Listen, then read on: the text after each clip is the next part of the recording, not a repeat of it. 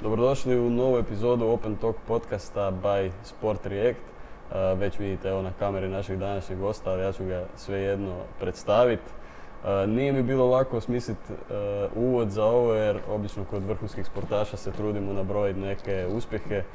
Međutim, ovo bi trajalo jako dugo, tako da ću poprilično jednostavno.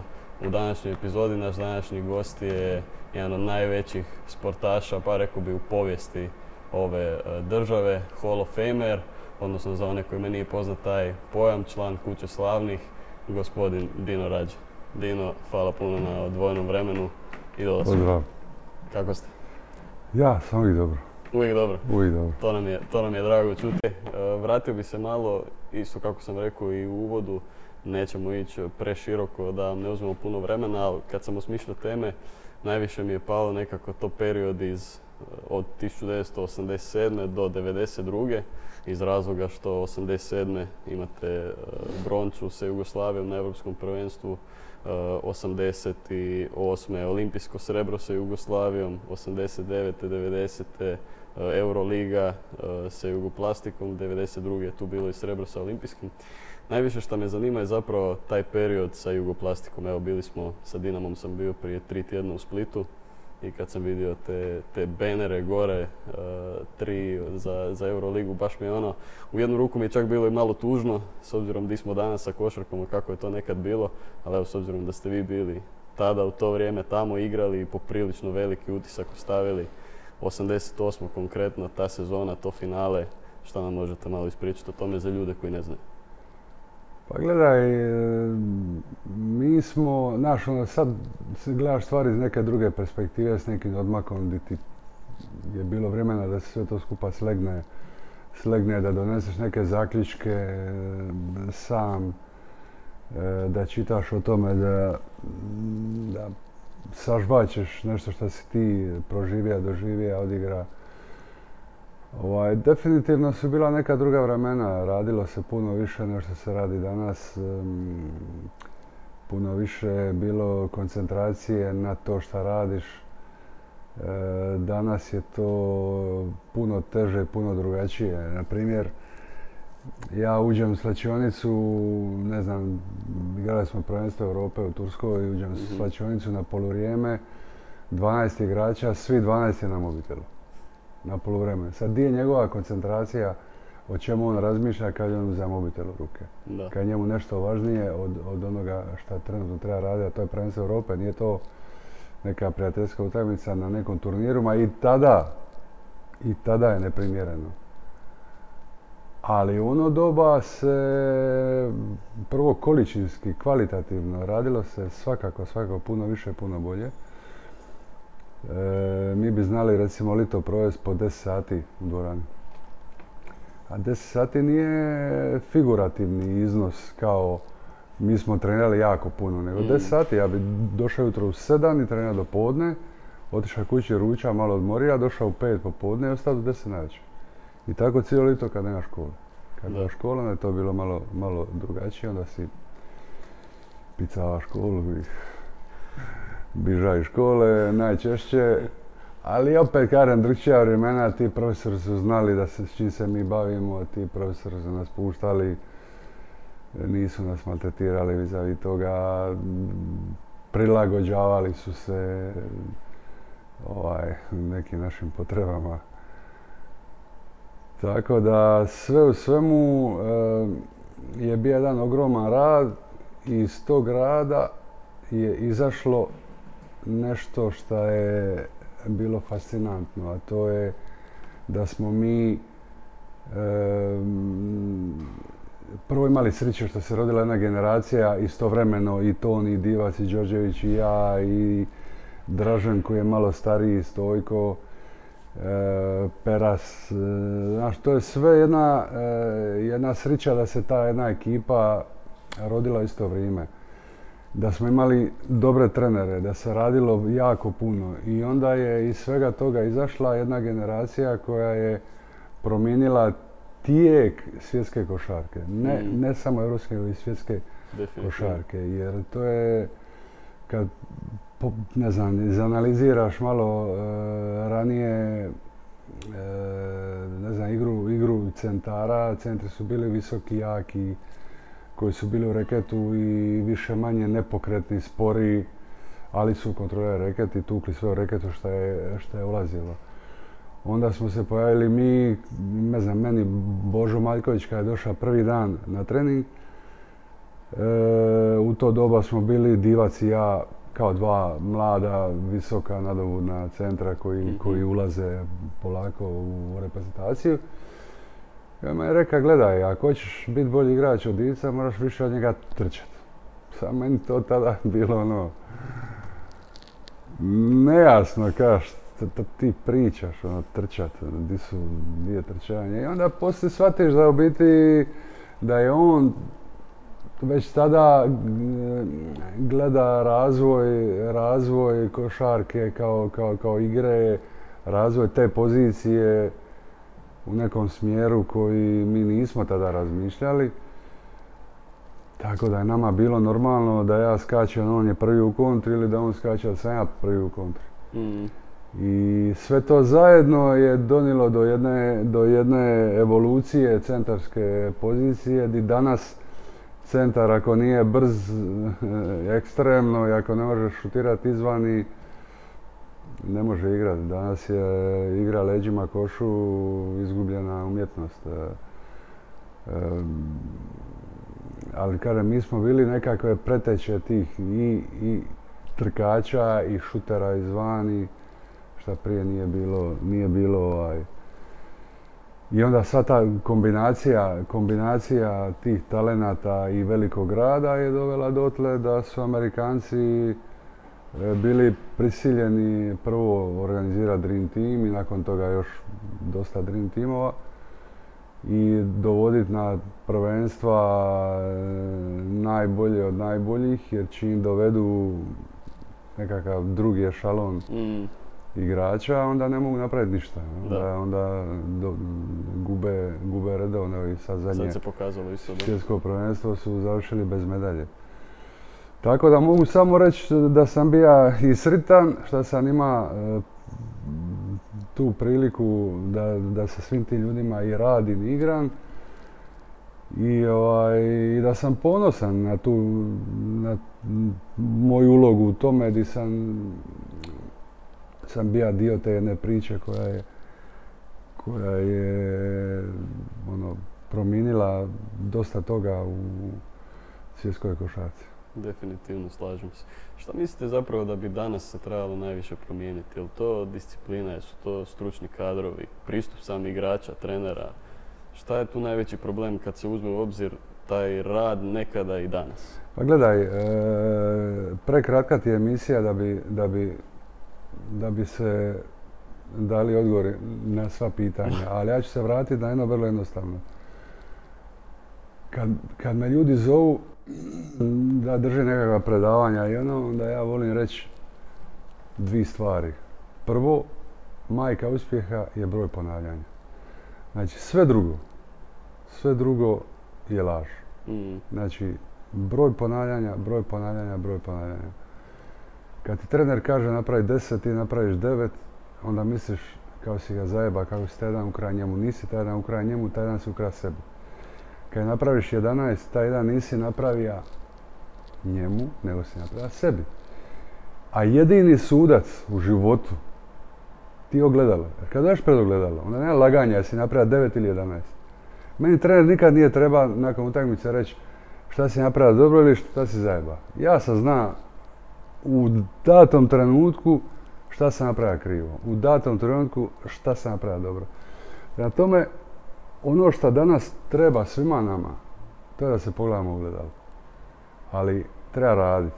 Treba raditi, treba raditi. Danas se ne radi. Danas je najvažnije uzeti 200 kuna članarine i danas nemaš, nemaš uvjete. Danas jedna, jedna od najbogatijih ekipa u, u, u prvoj ligi E, nema e, mogućnosti treninga liti jer im je, jer je u dvorani plus 60 mm. i ti tu ne možeš trenirati. Nema ni jedne dvorane u gradu Zagrebu koja ima klimu. Ono, e, mislim da se razumimo, i mi smo trenirali pod, pod užasnim uvjetima, ali mislim da je ipak bilo malo, malo humanije nego što je, to, Mm. što je to danas. Danas su dica e, previše vremena provode na tim ekranima, samo im je to u pameti. E, sve je nekako umjetno, umjetno e, nekakva, nekakva, ono, nekakvi influenceri, ono, Mhm. nekakve sise guzice su postale jedino mjerilo vrijednosti. Da. I sve nešto e, umjetno, umjetno, umjetno ti se stvara kao nekakva vrijednost iz nečeg umjetnog. A rad, rad, rad, rad je zajebanje, biga, teško je. Teško je. Kad ja nekome kažem da se nisam kupa 10 godina, onda ljudi misle, eh, eh, nije istina. Ja, moj, u mojoj glavi je bio film ako se, ako odem na, more, nakon treninga. Recimo, trening mi je, ne ujutro od 7, 8, 9 pa do podne i ja u podne po najgore suncu idem na more. Mene će, mene će sunce udriti u glavu, ja neću još popodne odraditi trening. A u mojoj glavi je bilo ja, jedan propušten trening, kraj karijere. Ne, neću dobro nešto odigrati, nego je bilo u mojoj glavi kraj karijere, jedan propušten trening. Ja bi recimo e, putova, ono, ne ja, nego mi, putovali bi ujutro, ne znam, Split, e, oni prvi pekarski u pet uri, Zagreb, Zagreb, Frankfurt, Frankfurt, Madrid, Madrid, Barcelona, jer su tada bile takve veze. I došao u Barcelonu, 9 navečer, n- nema treninga. Meni je bilo nezamislivo da idem leć, a da se nisam znojio. Mm. Nego dođeš u, u sobu, trbušnjaci, leđa, sklekovi, stepovi, neke zajebancije, bilo šta, ali moraš se oznojiti. To je bilo u mojoj glavi, ako se nisi oznojio, propasi. Sad ti taj mentalni sklop stavi u današnju perspektivu i onda vidiš, mislim, radiš sam u sportu, pa onda vjerojatno se susrećeš sa svim tim stvarima.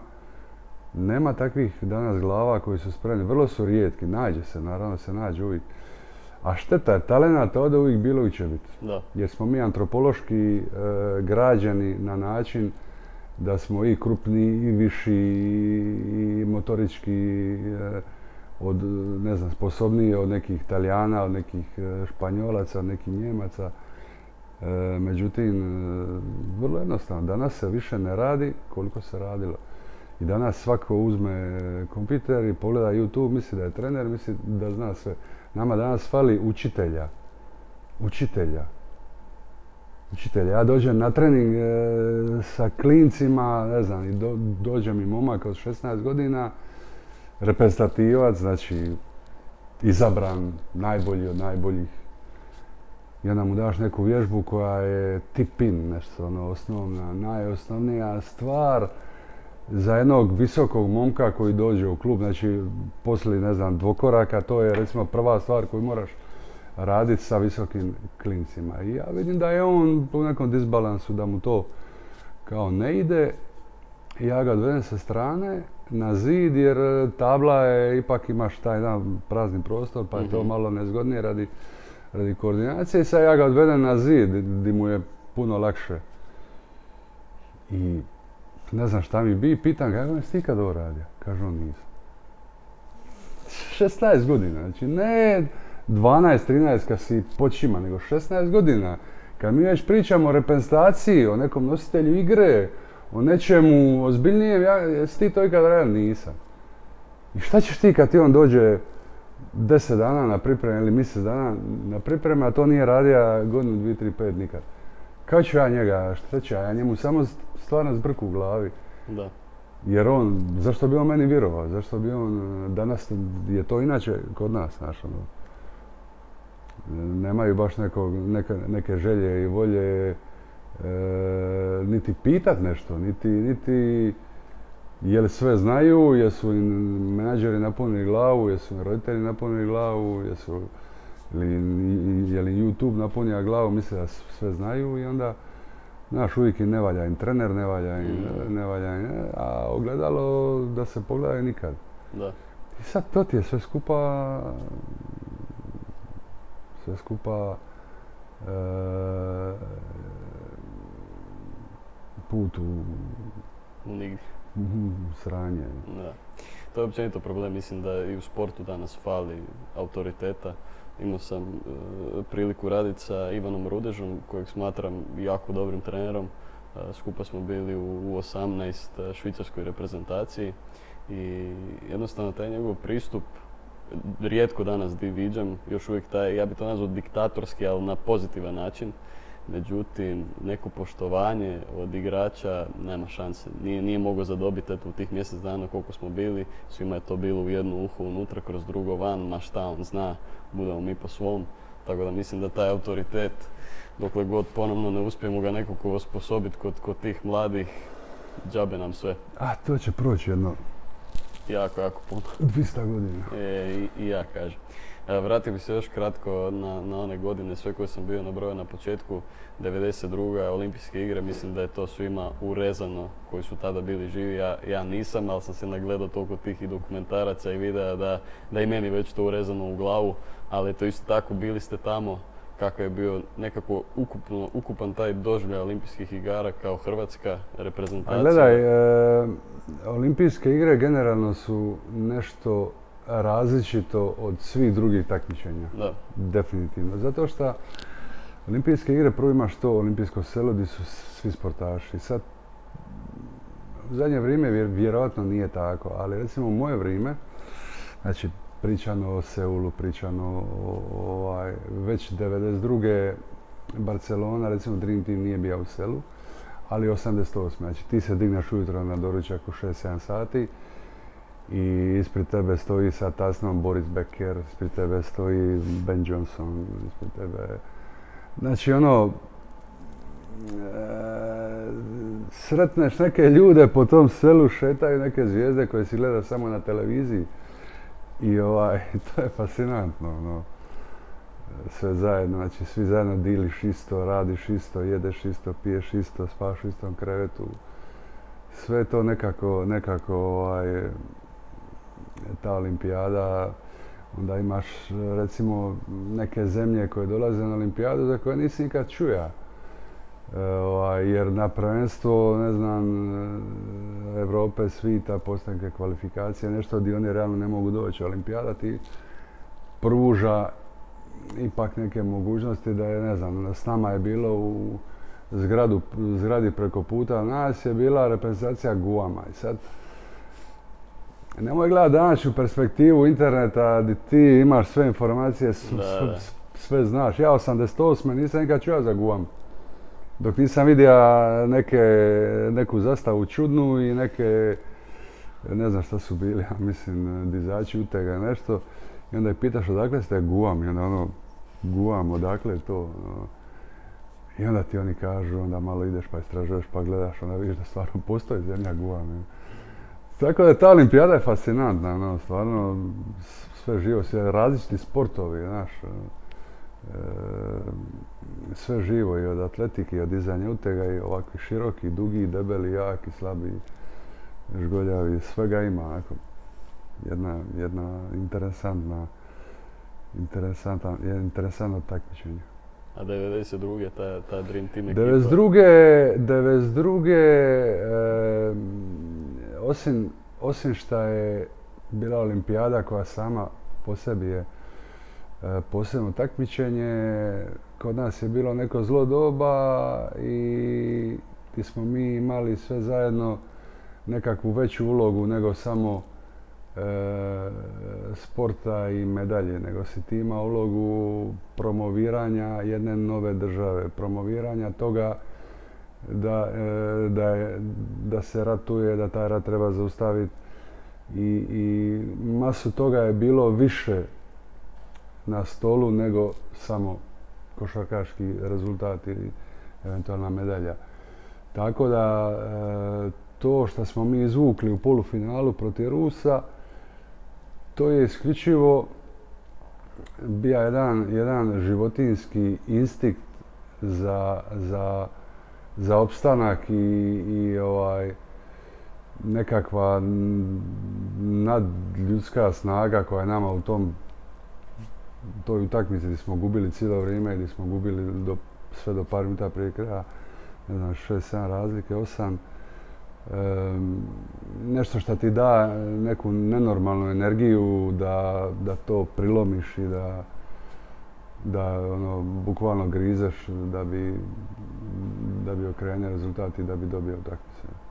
S obzirom da ste i 88. sa Jugoslavijom osvojili srebro, koliko vam je razlika bila neka u težini tog srebra i Ma, ovog? ne može se usporediti.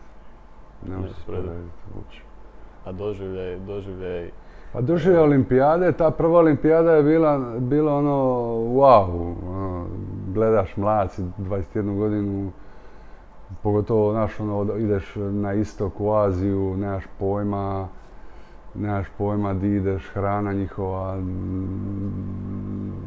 nikakva, nismo se mogli adaptirati na to. E, vremenska razlika, ne znam, 8-9 sati e, razlike. Sve to zajedno je bilo onako interesantno, ali kažem, ova 92. se ne može us- usporediti jer, jer naša uloga je bila totalno drugačija, drugačija ovaj, van, van svake pameti ovaj, i reakcije i da. treninzi i sve to zajedno je bilo atmosfera, Motivacija vjerojatno motivacija, puno, puno više. motivacija drugačija. Da. Kako su pripreme izgledale do, do olimpijada u tom periodu, vremenski intenzitet? Pa mi nismo, nismo, prvo nismo znali hoćemo li ići, nećemo li ići, e, ono, bukvalno do zadnjeg trena, međutim, to su bila neka vremena gdje se išlo iz prvenstva u, u, u ligu, onda iz lige u nekako, Mhm. nekako ljetno natjecanje, tako da mi nismo imali neke velike pauze. Ali opet, e, znaš, ovo, kad ti ne znaš, nemaš neku, neke normalne pripreme, pa smo onda morali proći neke kvalifikacije, ubacili smo se kvalifikacije, pa smo imali kratke pripreme za kvalifikacije, pa smo tamo neke utakmice gubili. Međutim, opet smo se uspjeli plasirati i onda opet druge pripreme za olimpijadu.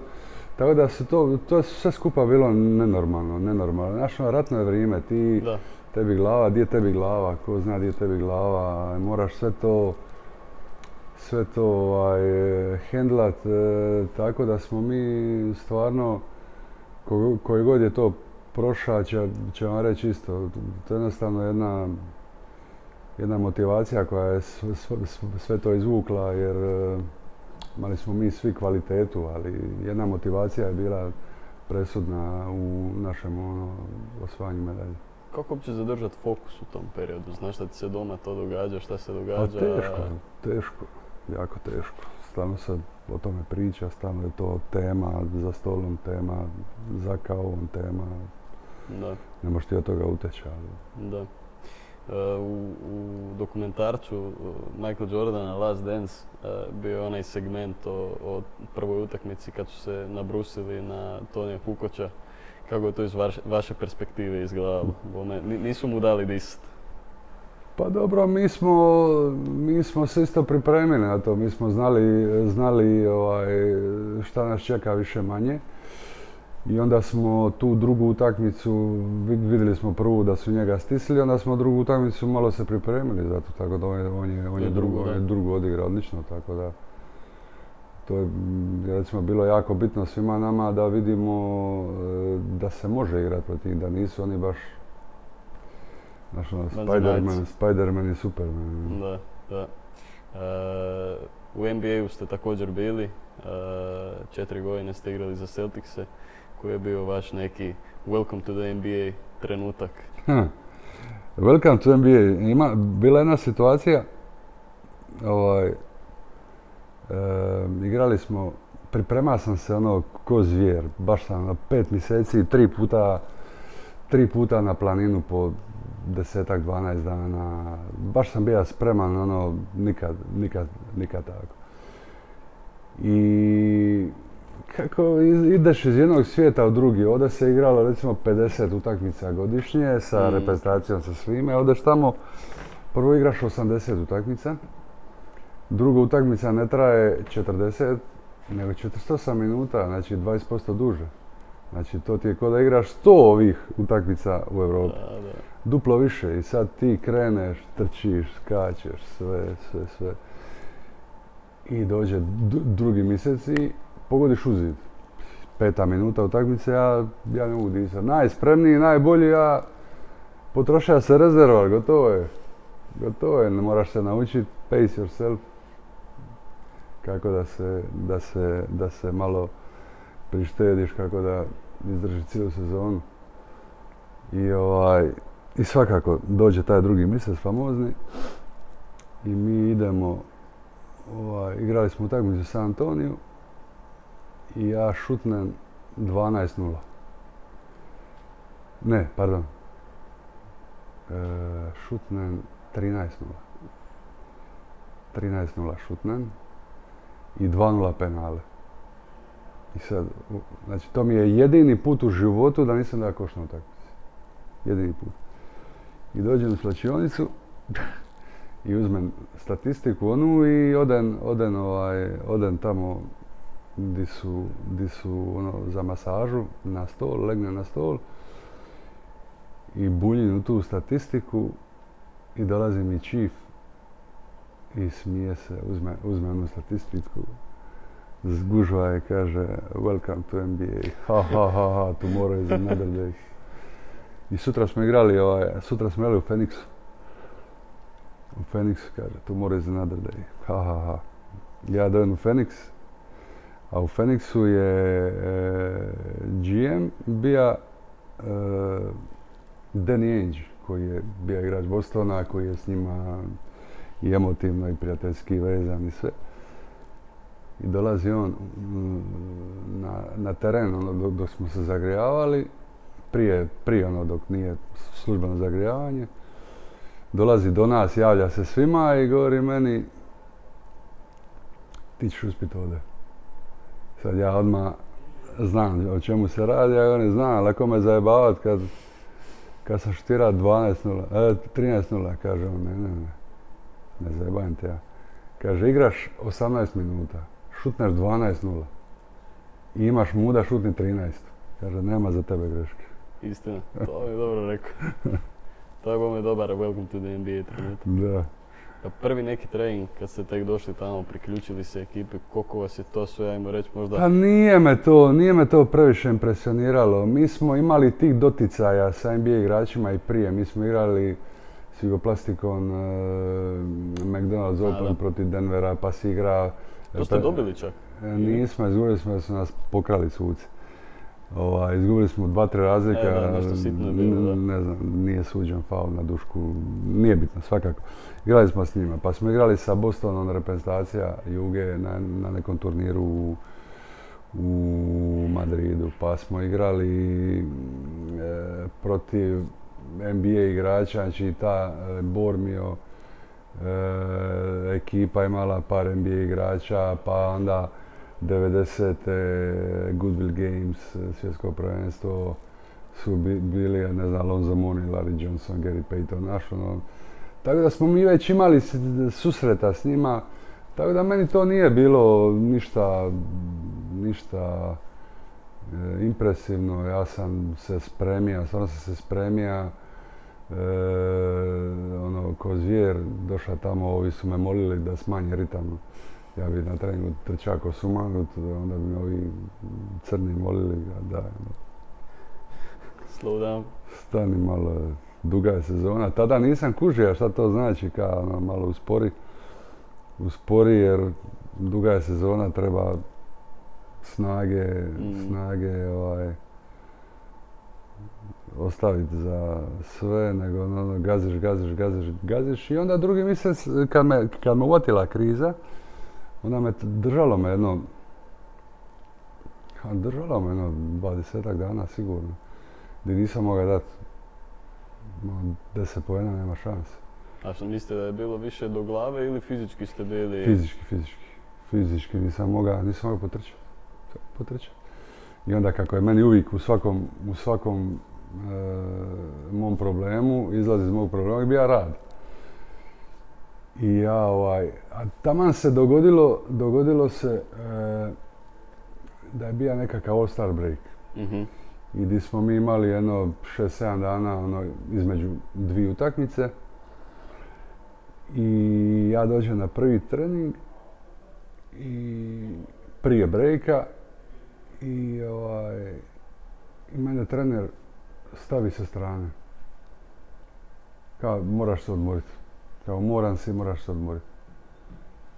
Ja nakon, nakon završenog tresa, ja gledam cijeli trening, završi trening, oni u slačionicu, ja u teretanu, on za mnom u teretanu. Kaže, reka sam ti, moraš se odmoriti. I nemoj da ti slučajno padne na pamet da si otišao neku teretanu u gradu, jer je bila zima, drugi mjesec, Boston minus 20, ovoliko sniga. Nemoj slučajno da si ušao u neku teretanu, jer mi znamo sve, ako dođe informacija do nas da si bio nekoj teretani, najba si. Ali oni ne znaju koliko sam ja lud. Ja zovem Krolu, prvi avion, ostavi sve, dolazi vam. I onda smo mi išli bi van grada, trčati u šumu, gdje nema nikoga, znači moraš obući dvi trenerke, jaketu, u autu, ponit e, termosicu sa čajem. Ivanka na minus 20, nas dvojica bi trčali vani na minus 20, 5 dana svaki dan. I onda dok to malo sve skupa se posloži na mjestu, teretana doma, otišao dućan, kupio šta mi je trebalo, šipka, 100 kila utega, jednu klupu e, doma, da imam, da imam svoje doma i, tako sam 7 dana napravio nekakve mini, mini, mini pripreme doma i još mi je trebalo malo da dojem sebi, ali sam poslije jedno 20 dana se rekupera a to je teško to u, sredu, u sred sezone kad baš NBA je specifičan, tu nemaš vremena, ritam je, ritam je ubitačan. Zašto zapravo niste prihvaćali taj odmor? Pa zašto to moja glava ne može podnijeti? Je vam bilo ono osjećaj, to znam pročitati da je Dražen znao izjaviti da ima osjećaj kao da propada? Da, pa ja rekao sam ti prije, jedan trening kraj karijere, ne, ne loša utakmica, kraj karijere, to, to je ja, moj mentalni sklop. Da. To, to danas nekome objasniti, nemoguće. Da, tu ste bili spomenuli nakon ove utakmice sa San Antonijom kako mi e, su igrač rekao da stiže, stiže novi dan, jel mislite da je to možda čak i problem u NBA-u što nije nužno toliko važna ta pobjeda? I onda igrači dođu zapravo do nekog, sad je Luka Dončić prošle sezone dosta javno imao tu neku frustraciju i to jer on ipak došao iz Eurolige gdje je onaj every, every game matters slogan, a tu dođeš to je, ono... To je, to je jedna stvar koja, je, koja recimo NBA ubija tu e, Možeš gubit, gubit. A ne to, nego ubijati, ubijati taj neki pojam derbija. Znači ono, ti si ovdje ima, ne, Jugoplastika Cibona derbi, Jugoplastika Partizan derbi, Olimpijakos Panathinaikos derbi, Roma Lazio derbi, Milan Inter derbi. Tamo imaš isto Lakers-e i, i Celtics-e, Celtics-e i Knicks-e. Mm. Derbi. Međutim, to se toliko izgubi jer ti igraš od dvi do pet utakmica tjedno. Sad ti kad recimo igraš, a nije, nije vrlo rijetko su dvi, najčešće budu tri, četiri, rijetko i pet, ali budu recimo tri, četiri. Sad kad ti imaš tri utakmice tjedno, znači ti igraš ponedjeljak, srida, subota recimo. Sad kad igraš u ponedjeljak, ti utorak već, e, osim što ti piše o utakmici od ponedjeljka, ti već moraš pisati najavu za utakmicu u sridu. Tako da nemaš ti prostora ni vremena niti za neki hype, niti za mhm. neko sranje po igračima, niti nego to toliko brzo ide da jednostavno ono e, izgubi se taj taj pojam i derbija i pojam važnosti nečega jer, jer jednostavno ide iz utakmice, utakmicu, iz utakmice, utakmicu i to se pretvori sve u jedan fliper gdje ti samo tak, tak, tak, tak, tak i ti ideš, letiš i znaš koliko puta mi se dogodilo da se probudim recimo u, neko doba i da ne znam di sam. Da ne znam šta trebam raditi. Jer se trebam dignuti obuć, jer se trebam ići popišat samo ili je utakmica ili je popodnevni e, nep ili je treba ti ono 10-15 sekunda da skužiš. A veliki broj puta mi se dogodilo da, da, da tek kad se spustim doli u, ovaj, na recepciju da skušim protiv koga igram. Jer uopće ne znaš di si, ono, u hotelskoj si sobi. sto dana u godini i sad ti ne znaš uopće ko ti je na redu. Tako da to NBA je tu što se toga tiče ono malo, malo onako hladan i, i ti ovdje kad imaš neki derbi, ti živiš za derbi. Svi znaju da je derbi. Deset dana se ži- živi za derbi. Da, da. To je, to je definitivno isto. Jel mislite da uopće u NBA-u razmišljaju o promjeni formata, malo smanjiti taj obujam utakmice? Da... Ne, NBA ti je sve lova. NBA ti je generalna Amerika, ti je sve para. Tamo gdje će se zaraditi jedan dolar više, u tom smjeru se ide. Nema veze zdravlje, nema veze derbi, nema veze gledanost. Nema, samo gledaju gdje će zaraditi jedan dolar više. I u tome su majstori. Da, U tome su majstori, vele majstori, jer kad pogledaš e, recimo plaću, najveću plaću od Michael Jordana, e, onda je to smiješno danas prema, Mm. prema nekim likovima koji, koji su ono, smiješni igrači. Da, da. Danas, ne znam, Jordanov najveći ugovor je bio na kraju nekih 20 milijuna, ali on u Chicago igra za puno manje. Sad kad pogledaš ko to danas dobija u NBA-u, Vidio sam negdje da je on u cijeloj svojoj karijeri kao ono igrački zaradio 60 milijuna. eto, To je danas, čak je i spomenuo negdje, mislim, to danas da, uzme, uzme u godinu dana neki Harden ili... Da, da, pa sad su nedavno potpisali Spursi. Ja sam slao baš kolegi u Dinamu, ja rekao ja nemam pojma ko je ovaj čovjek na, za 150 milijuna na 3-4 godine. Mladi neki igrač, prvi put ga vidi u životu. Tako da je, to, to je definitivno, definitivno problem. E, spomi- dosta smo sad bili na ovom umoru i svemu tome, pa mi je došlo pitanje nekih metoda oporavka i to kako je to tada bilo, šta se najviše koristilo, preporučalo, kako ste Pa se oporavljali od treninga, utakmice. Ništa, lezi doma i gledaj televiziju. I to je to. To je to, nema ništa. Da, onda su bile, onda su svi te, sve te načini oporavka bili smiješni. Na- na- nama bi došao Božo sa jednom kutijom supradina ovako. Jednom kutijom. I onda dođem, igramo neka, ne znam, protiv Partizana ili Cibone, derbi, onda on dođe onda jednu tabletu meni, jednu toniju, jednu dušku ili jednu Kaže, to je novi multivitamin, to je ludilo. Kad pogledaš danas, onda ti da- da sl- sljedeću za 15 dana, jer je ta jedna morala trajati pola sezone za cijelu ekipu. I onda vidiš kakvi su to bili, a danas krioterapije, barokomore, bazeni. Ja dođem u Boston uh, 2018. kad je bilo primanje u Hall of Fame, došao sam dva, tri dana prije u Boston i ovaj, taman njihova nova dvorana za trening e, završena. Ja, da, vidio sam to. I ovaj, daju oni meni karticu za uć, za uć u, sam, pita sam da možemo trenirati ovaj, tamo. I daju mi oni ključ, odnosno karticu za uć i sad ja ulazim ujutro u 4 sata kako ideš u Ameriku, ono, Da. budiš se ranije. I sad ja i klinci moji ulazimo u 4 sata ujutro u dvoranu i ono, staneš i gledaš, a nemoguće.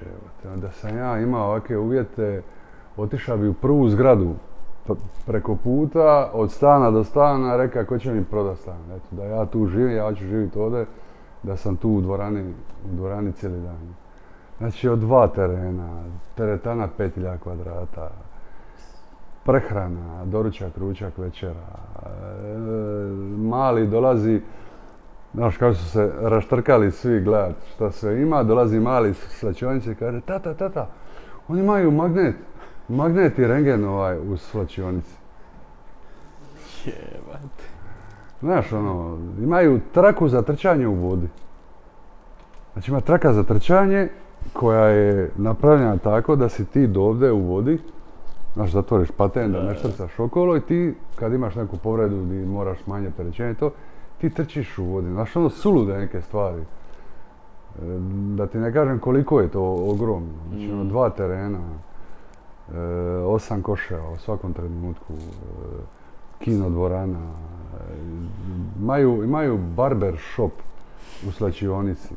Imaju, imaju, dakle, doručak po krvnoj grupi, To sam čuo, da, nedavno. imaju trening, onda imaju ručak, ona imaju terapije, bla, bla, bla, to sve, pa imaju ručak, svak, ono, osobno, i onda nose kući večeru. Samo trebaš doći tamo i trenirati. Ne moraš misliti o ničemu. Samo je tvoje da dođeš, da provedeš tamo 10 sati dnevno. To bome san snova svakako. E, pa sam snova. Nije baš svakome. To je istina. To je teško, to je zajebano, to je... To je, da- danas je klincima to, mm, vrlo su rijetki ti koji to žele. To je teško, to je prvo fizički naporno i, ovaj, i to ne može svak podnijeti, ni psihički ni fizički ne može to podnijeti. Pogotovo, znaš mi smo volili košarku, mi bi dolazili igrati basket. Nama je Božo Maljković branija basket. Branija. Jer mi bi došli na basket vremena prije, potukli se e, do krvi i kad je trening ti si već iscrpljen i ono što je on planira za trening ne može odraditi. Jer su dva, tri, četiri se iscrpili do te mjere. I onda on nama branje igrati. Ti danas prije treninga oni dolaze minutu kad završi trening mobitel u ruke i on je, njegova je glava ko zna di. Njega ne interesira ostati poraditi na sebi. Da. Vrlo su rijetki ti, evo, kažem ti opet, baviš se s time pa onda možeš to vidjeti. Koliki su ti koji ostanu koji te pitaju nešto? Skoro niko. Ja sam radio u šta u Splitu, šta u Savezu godinama. I onda im kažeš, bilo šta da vam triba, da želite, o, pitajte. Ako hoćete odraditi trening indivi- individualni, ako hoćete odraditi da, a- a- trenerima, ako hoćete da vam ja dođem raditi sa visokima i to. Na prste jedne ruke. Šteta. Šteta, pogotovo to što ste bili spomenuli u jednom trenu. Stvarno imamo predispozicije i uvijek se tu nađe u generaciji njih par koji bi dalje mogli vući i tu reprezentaciju, ovaj, ali to negdje stane. Da li su to te distrakcije vanjskog svijeta ili šta točno utječe na A njih? puno je toga, puno je toga. Roditelji rješavaju svoje nekakve e, frustracije kroz dicu. em, menadžeri su postali glavni, znači neke stvari su se kompletno okrenile. Recimo, e, percepcija je da igrač radi za menadžera. Mm, A u biti obrnuto. Menadžer radi za igrača. I menadžer mora slušati igrača. Menadžer je tu da osigura tvoj ugovor e, pravno i da ti eventualno da neki savjet. Ali to, di ćeš ti igrat, kući ćeš ti igrat. Meni moj menadžer dođe i kaže imaš e, duplo, recimo ja kad sam igrao prvu godinu u Panathinaikosu, došao mi je Efes Pilsen i ponudio mi je duplo više love. Ja sam rekao, meni se ovdje sviđa, svoj prvenstvo, meni ovdje dobro, ne da mi se. I to je završena priča. Znači, bez obzira e, šta je u pitanju duplo veća lova, njegovo, njegova duplo veća provizija, nema razgovora daljnjeg. Nema razgovora, doviđenja. mm, On nije niti pokušao meni reći, ali Din, ali to ti je, a što je par miliona više, nije to baš tako malo nego. To je moja, moja odluka, moje mišljenje i, i on se tu nema pravo mišati. da. Roditelji danas, majko mila, ja kad dođem gledat neku utakmicu mojih klinaca i to, pa kad vidim roditelji okolo, pa sa čime sam se susretao? S čime sam se susretao? Znači ja dođem, bio jedan mali, visoki, visoki ovaj, u Splitu, neću govoriti imena, ni- nije ni bitno, Mhm. i ovaj, i otac mesar. I on maltretira, maltretira, maltretira, maltretira. Hoće neke sastanke, zašto moje dite ne igra, zašto ovo, zašto ono. I jedan dan traži on sastanak. I, ovaj, i govori, sidimo ja, e, moj direktor kluba i on. I on govori, ja znam e, šta se, uspija sam skužit šta se dešava, zbog čega moj, moj, moj mali igra. Vam recite, e, vi namjerno želite mog malog e, devalvirat radi toga da bi moga neko drugi umjesto njega igrati. Pa sve mesar. Ja se dignem ga dam mu ruku. Ja govorim, svaka vam čast. Ja govorim, vi ste prvi roditelj koji uspio skužiti šta mi u stvari ovdje radimo. Ja govorim direktoru, daj molim te ispisnicu. Potpisa je prazno. Ja evo. Izvolite, odvedite maloga gdje vi mislite da, da će biti bolje. To, su, to do tog nivoa ide. Nevjerojatno. Šfra je mesar. Mesar. I on zna o košarci sve. Znam da ja njemu dođem u mesnicu, da mu kažem, a ne, šta radiš? Pa ne to tako je. Treba ovako da sikiru. i- Da. To je samo jedan primjer, ima toga, ima pa toga. Pa di, pa dođu, pa vataju trenere za vrat. Pa, pa znači imaš naš, no, s- ja svjedok, znači nije mi niko ispričao, nego sam ja svjedok. Klinci igraju, klinci od 15 godina. Dvorani 20 roditelja. Sad, trener viče, priđi igraču, priđi igraču, a roditelj viče s tribina, makni se od njega. Makni se od njega, proćete.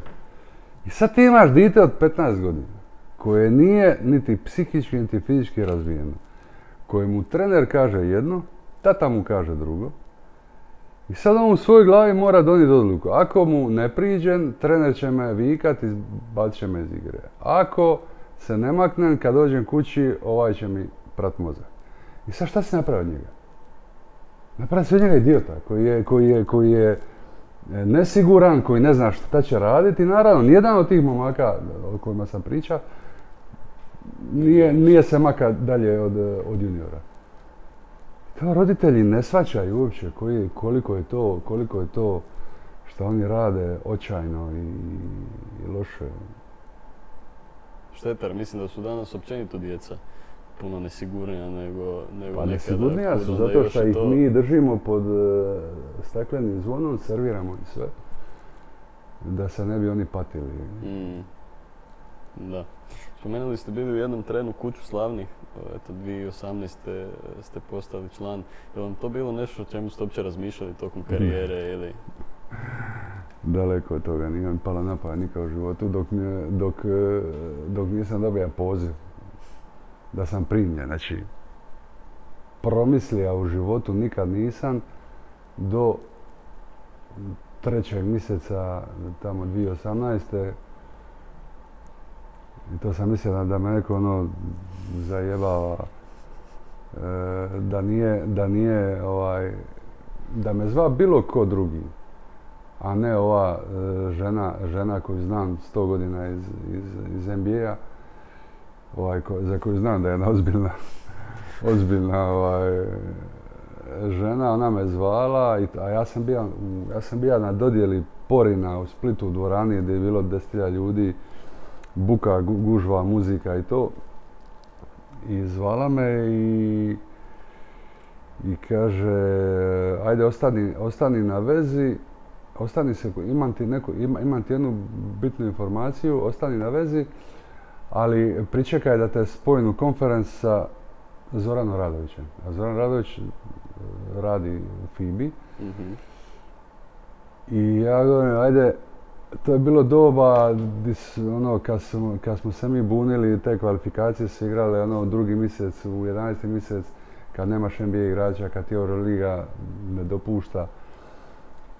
I ja, Zoran Radović, ona, valjda su došli do nekog dogovora da se ti e, Windowsi ne igraju, ne igraju tada, nego da se odigraju liti, kad, je, kad su svi igrači slobodni, jer valjda je svima u interesu da igraju najbolji igrači, a ne da se igraju kvalifikacije bez 200 najboljih igrača. I onda opet nismo svi u istoj situaciji.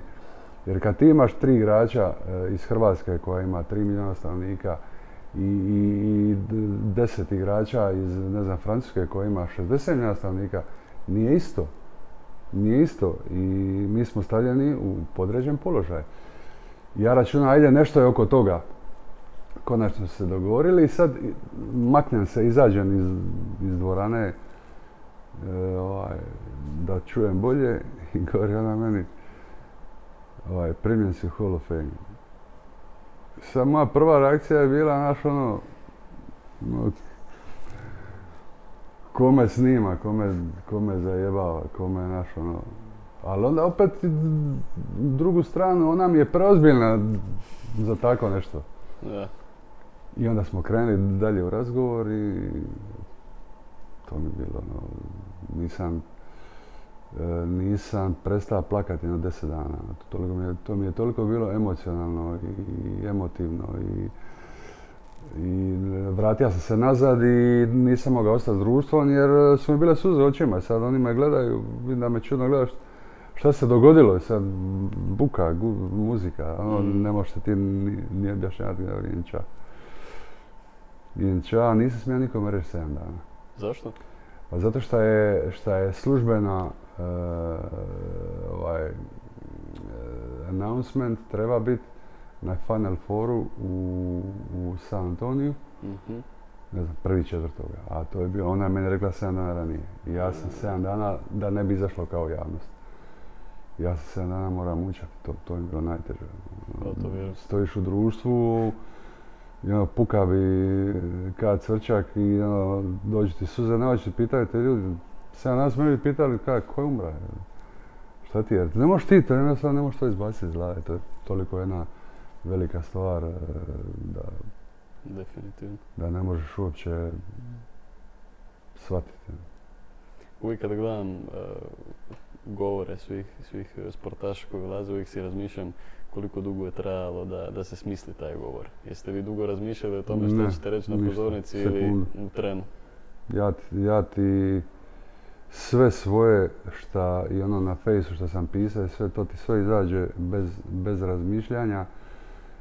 Nikad nisam napisao nešto pa ostavio do sutra pa nešto popravlja. Samo tipfelere. Sve drugo ti izađe meni iz glave u sekundi. I taj govor koji sam mora recimo e, napisati jer oni ti daju pet minuta i onda traže da im napišeš govor i da im ga e, pismeno pustiš plus sve druge e, ono organizacione stvari od broja od avionskih karata, od broja gostiju, imena gostiju, hotelskih soba, rezervacija, sve to živo Mhm. ovaj, e, je trajalo šest mjeseci. Svakako jedna od tih stvari je govor. Ja sam govor napisao, prvo sam tražio da, da ga ne pišem, nego da govorim iz glave, ne, ne, mi moramo imati, ajde ništa, napisao sam ga, poslao sam ga pet mjeseci prije. I pet mjeseci ga nisam pogledao. I onda sam došao tamo i dan prije imaš probu, probu govora, i oni su govor imali, imali na televiziji ispred, znači blesimetar imaš i pročitaš ga i hoćeš ponoviti, ali neću. Tako da je to jedini put kad sam vidio govor nakon pet mjeseci. I sad sutra dan kad je bilo, kad je bilo ono live, ja ovaj, e, gledam, bilo je prije mene, ne znam, 7-8 ljudi je bilo prije mene i sad ti imaš uživo čovjeka, imaš dvi, tele, televizije sa strane, di vidiš ono što vide, što vidi publika Mhm. doma. Sad ja gledam ljude ko roboti, znači ljudi s kojima si priča prije, s kojima si se družio dva dana, odjedan put se ono, robotiziraju, čitaju se ekrana, ukočeni, i onda ga pogledaš ga uživo, pogledaš ga na televiziji, to je meni bilo toliko ono suludo, smiješno, Mm. ono fake. Fake, ja govorim, ma, neću ja to čitati. Neću ja to čitati, oni su neprirodni, meni to djeluje ono glupo, to nisam ja, ja sam uvijek bio ja i ja ne želim biti neko drugi.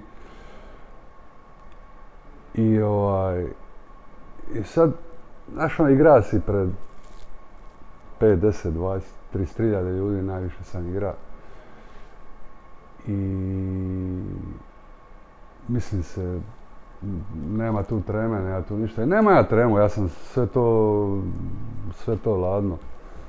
Međutim, u trenutku kad je mene prozvalo, kad sam ja izašao na binu, i sad ti izlaziš na binu, vodite Larry Bird vanka. Ispred tebe su ono, neke od najvećih zvijezda NBA i to. I odjedan put krene nekakav, nekakav feeling, ono, ko da si pod nekom laganom anestezijom, kao ono, sad ćeš, sad ćeš, hoćeš, nećeš, ono, se prevrnit. I ovaj, i onda vidiš da je to totalno jedan, jedna, jedna situacija u kojoj nisi bio, u kojoj ne znaš kako reagirati. I onda, ovaj, kako ja inače u tim trenucima neke panike i to reagiram dosta, dosta e, zbrojeno, onda sam se onako sam sebi, e, samo drž se, drž se, i dalje nisam ti ja čitati, dalje mi je to bilo ono bez veze, nego ono drž se samo redoslijeda.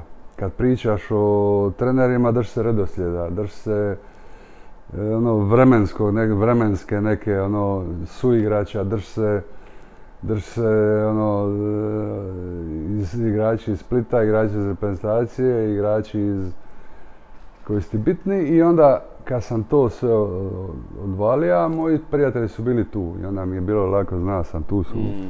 u četvrtom redu, spomeni, tako da je to sve zajedno ispalo, ispalo jako dobro i čak su mi ono, rekli su mi nakon, nakon svega, došla mi ova ženska baš šta, šta mi je javila ovaj, da sam primljen, došla mi je rekla mi ono, tvoj govor je bio najbolji, ono, daleko od svih. Ja, da to je kad i srca ne mre se, ne mre se to mjeriti. To je sigurno. Zanima me dok ste pričali o NBA-u, e, jel bi zamijenili jedan naslov Euroligije za naslov NBA? Pa gledaj, e, sto puta mi je postavljeno pitanje to tvoja karijera bili nešto minja. Pa gledaj, ne bi, ne bi. E, uspjeh u jednoj utakmici je uspjeh u jednoj utakmici titula je titula. Da li je to sad NBA ili je to, ili je to Euroliga. Gledaj, titula koju smo mi osvojili s jugoplastikom e, prvaka, prva titula prvaka Europe. To je bilo nešto nezamislivo. Nezamislivo. To je koda danas, e, ne znam, Orlando Magic osvoji NBA ligu. Mm mi nismo bili niti, niti u primisli, u primisli favoriti, niti za ući u Final Four, a kad smo išli u Final Four, onda e, ne da nije nikom mislio da mi imamo 0,1% šanse, nego smo bili tamo da popunimo broj. I tako da magnituda iznenađenja koje smo mi napravili je nemjerljiva. Tako da bili, ne bili, ne bi ja svoj, svoju karijeru ne bi mijenjao, stvarno ne bi. Sve, sve što mi se dogodilo i sve što sam osvojio, gdje sam bija, je imalo neku težinu. Ostavilo mi je, ostavilo mi je recimo nešto puno više od jednog e, sportskog uspjeha. Ostavilo mi je e, prijatelja u Zadru. Ja u Zadru igra za, ne znam, pet puta manje novaca, sedam puta manje novaca nego što sam mogao E, igrat, igrat u Olimpijakosu, ali mi je ostavilo neke prijatelje koje ne bi minjao za sve te pare. Tako da ti je sva nek, svaka nekakva sredina ti ostavi nekog traga koji, koji vridi možda više od nečeg drugoga. Sad, da li NBA titula toliko baš baš e, neophodna za nekakav ono closure krunu karijere. Krunu karijere, mislim da nije. Imaš puno igrača koji su cijenjeni i imaju veće ime od mene. Ne znam, Barkley, Malone, Ewing koji nisu osvojili e, titule pa su opet to šta jesu Da. i ne možeš reći da su lošiji bili radi toga što nisu osvojili titulu. Tako da nije mi ono, nije mi to sad nešto krucijalno. Da li bi volio da sam e, e, bio u prilici? Definitivno da. Ali opet u svemu tome sam ima i jednu ogromnu nesreću da dan prije nego što dođem u Boston da njihov najbolji igrač doživi se srčani udar i umre na terenu. A, da. Ne znam, par godina ranije njihov prvi pik na draftu za kojega se govorilo da je da je na nivou Michael Jordana se predozira i umre. Tako da bilo je tu nekih stvari koje jednostavno su se poklopile da ja nisam bio u ekipi koja je, koja je, koja je imala šansu. Da. Sreću. Igrali ste sa legendarnim igračima i protiv legendarnih igrača. Pa me zanima ako ćete uspjeti uopće izdvojiti pet, kojih bi bila neke, neka najbolja petorka vaša s kojom ste igrali, protiv koje ste igrali. Pa gledaj, e, igrao sam protiv Jordana, protiv Olajuwona, protiv Pippena, Sviće. protiv e, Ewinga, protiv Drexlera, protiv Malona, protiv Stocktona, protiv svih tih Dream e, Team igrača. Sad izabrat Shaquille O'Neal, izabrat nekoga između njih je nemoguće. E, petorka s kojom bi ja uvijek najrađe igra Toni Dražen, Divac i Urezdov. To je, to je meni ono, ekipa s kojom zatvoreni oči mogu igrati i dan danas. Dražen je, Dražen da je postoji šansa. ta neka figura koju, pa ja mogu reći za sebe, ne znam, neću, neću reći za svoju generaciju jer to ne znam, ali definitivno gledam ko jednog od najvećih e, u Europi, pa čak i u svijetu meni. Ovaj, kako je bilo njega imati u ekipi, u prisutstvu, znamo da on bio jako discipliniran. Pa Dražan je. Dražan je e, bija, osim, osim, šta on bija, osim njegove igračke kvalitete i to, on je bija neko ko je, ko je svih nas e,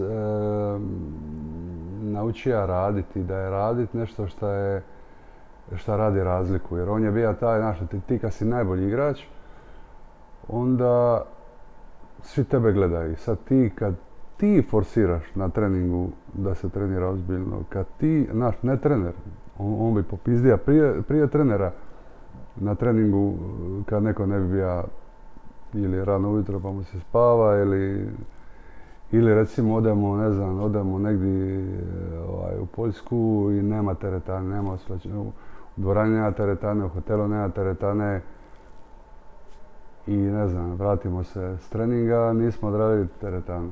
I poslije, ne znam, u vremena zvoni telefon, alo, našao sam teretanu, ajmo. I on naša teretanu, neki dizač od tega negdje na periferiji grada, ali on je to naša i idemo odraditi teretanu. Tako da, znaš, ono, kad ti vidiš to od, od, od najboljih igrača koji toliko grize, koji toliko želi, koji toliko ulaže u sebe, onda ti moraš slijediti. Da. I onda ti postaješ u svojoj ekipi taj koji je, koji je tako da ono, dosta ja sam njemu zahvalan radi puno toga ovaj, e, šta sam od njega pokupio u toku, u toku, ovaj, toku karijere. Dotakli smo se malo bili u, u cijelom ovom razgovoru i, i hrvatske košarke. Volio bi samo kratko dobiti od vas ne- neki odgovor na, na pitanje kako i ako je moguće vratiti to na neke pozitivne, ajmo reći, staze. Jer, e, baš je, baš je trenutno Pa u gledaj, ovako, Hrvatska, e, moj rad u hrvatskoj košarci mi je stvorio gomilu neprijatelja, još veću gomilu lažnih prijatelja i vrlo, vrlo mali broj prijatelja. I od kad sam se makao od hrvatske košarke, e, toliko se nekako osjećam sritnije, bolje, zadovoljnije, toliko mi je život e, bolji da, da to ne mogu niti opisati. Tako da ne pada mi na pamet nikakve savjete davati koje ti ja nešto naučiti iz ovoga razgovora može jer zamjena za rad sve te jeftine jeftine priče, to samo povlači neke odgovore. Ne pada mi na pamet nikome da savjete više ko želi od mene nešto može, ali ja sam, ja sam ovaj od toga diga ruke i ne pada mi na pamet se će s time više baviti. Meni ste osobno dali odgovor. Meni, meni je jasno i nadam se da je još neko ko će ovo gledat da će shvatiti šta ste htjeli s ovim reći. E, zadnje pitanje koje volimo svima postaviti, od vas smo čuli stvarno priče, meni osobno je to ko malom djetetu u turbo limaću nekad sve, sve to slušati, ali evo, e, jedno, jedno malo duboko umno, e, po čemu bi voljeli da vas se pamti jednog dana? Kada sve bude sedam dan, što bi rekli amerikanci. Pa gledaj, volio sam da me, da me se pamti da, da sam bio normalan. Danas je na, najteže naći normalan nekog, ono, ne, neopterećenog. Sad bio normalan, bio dobar čovjek.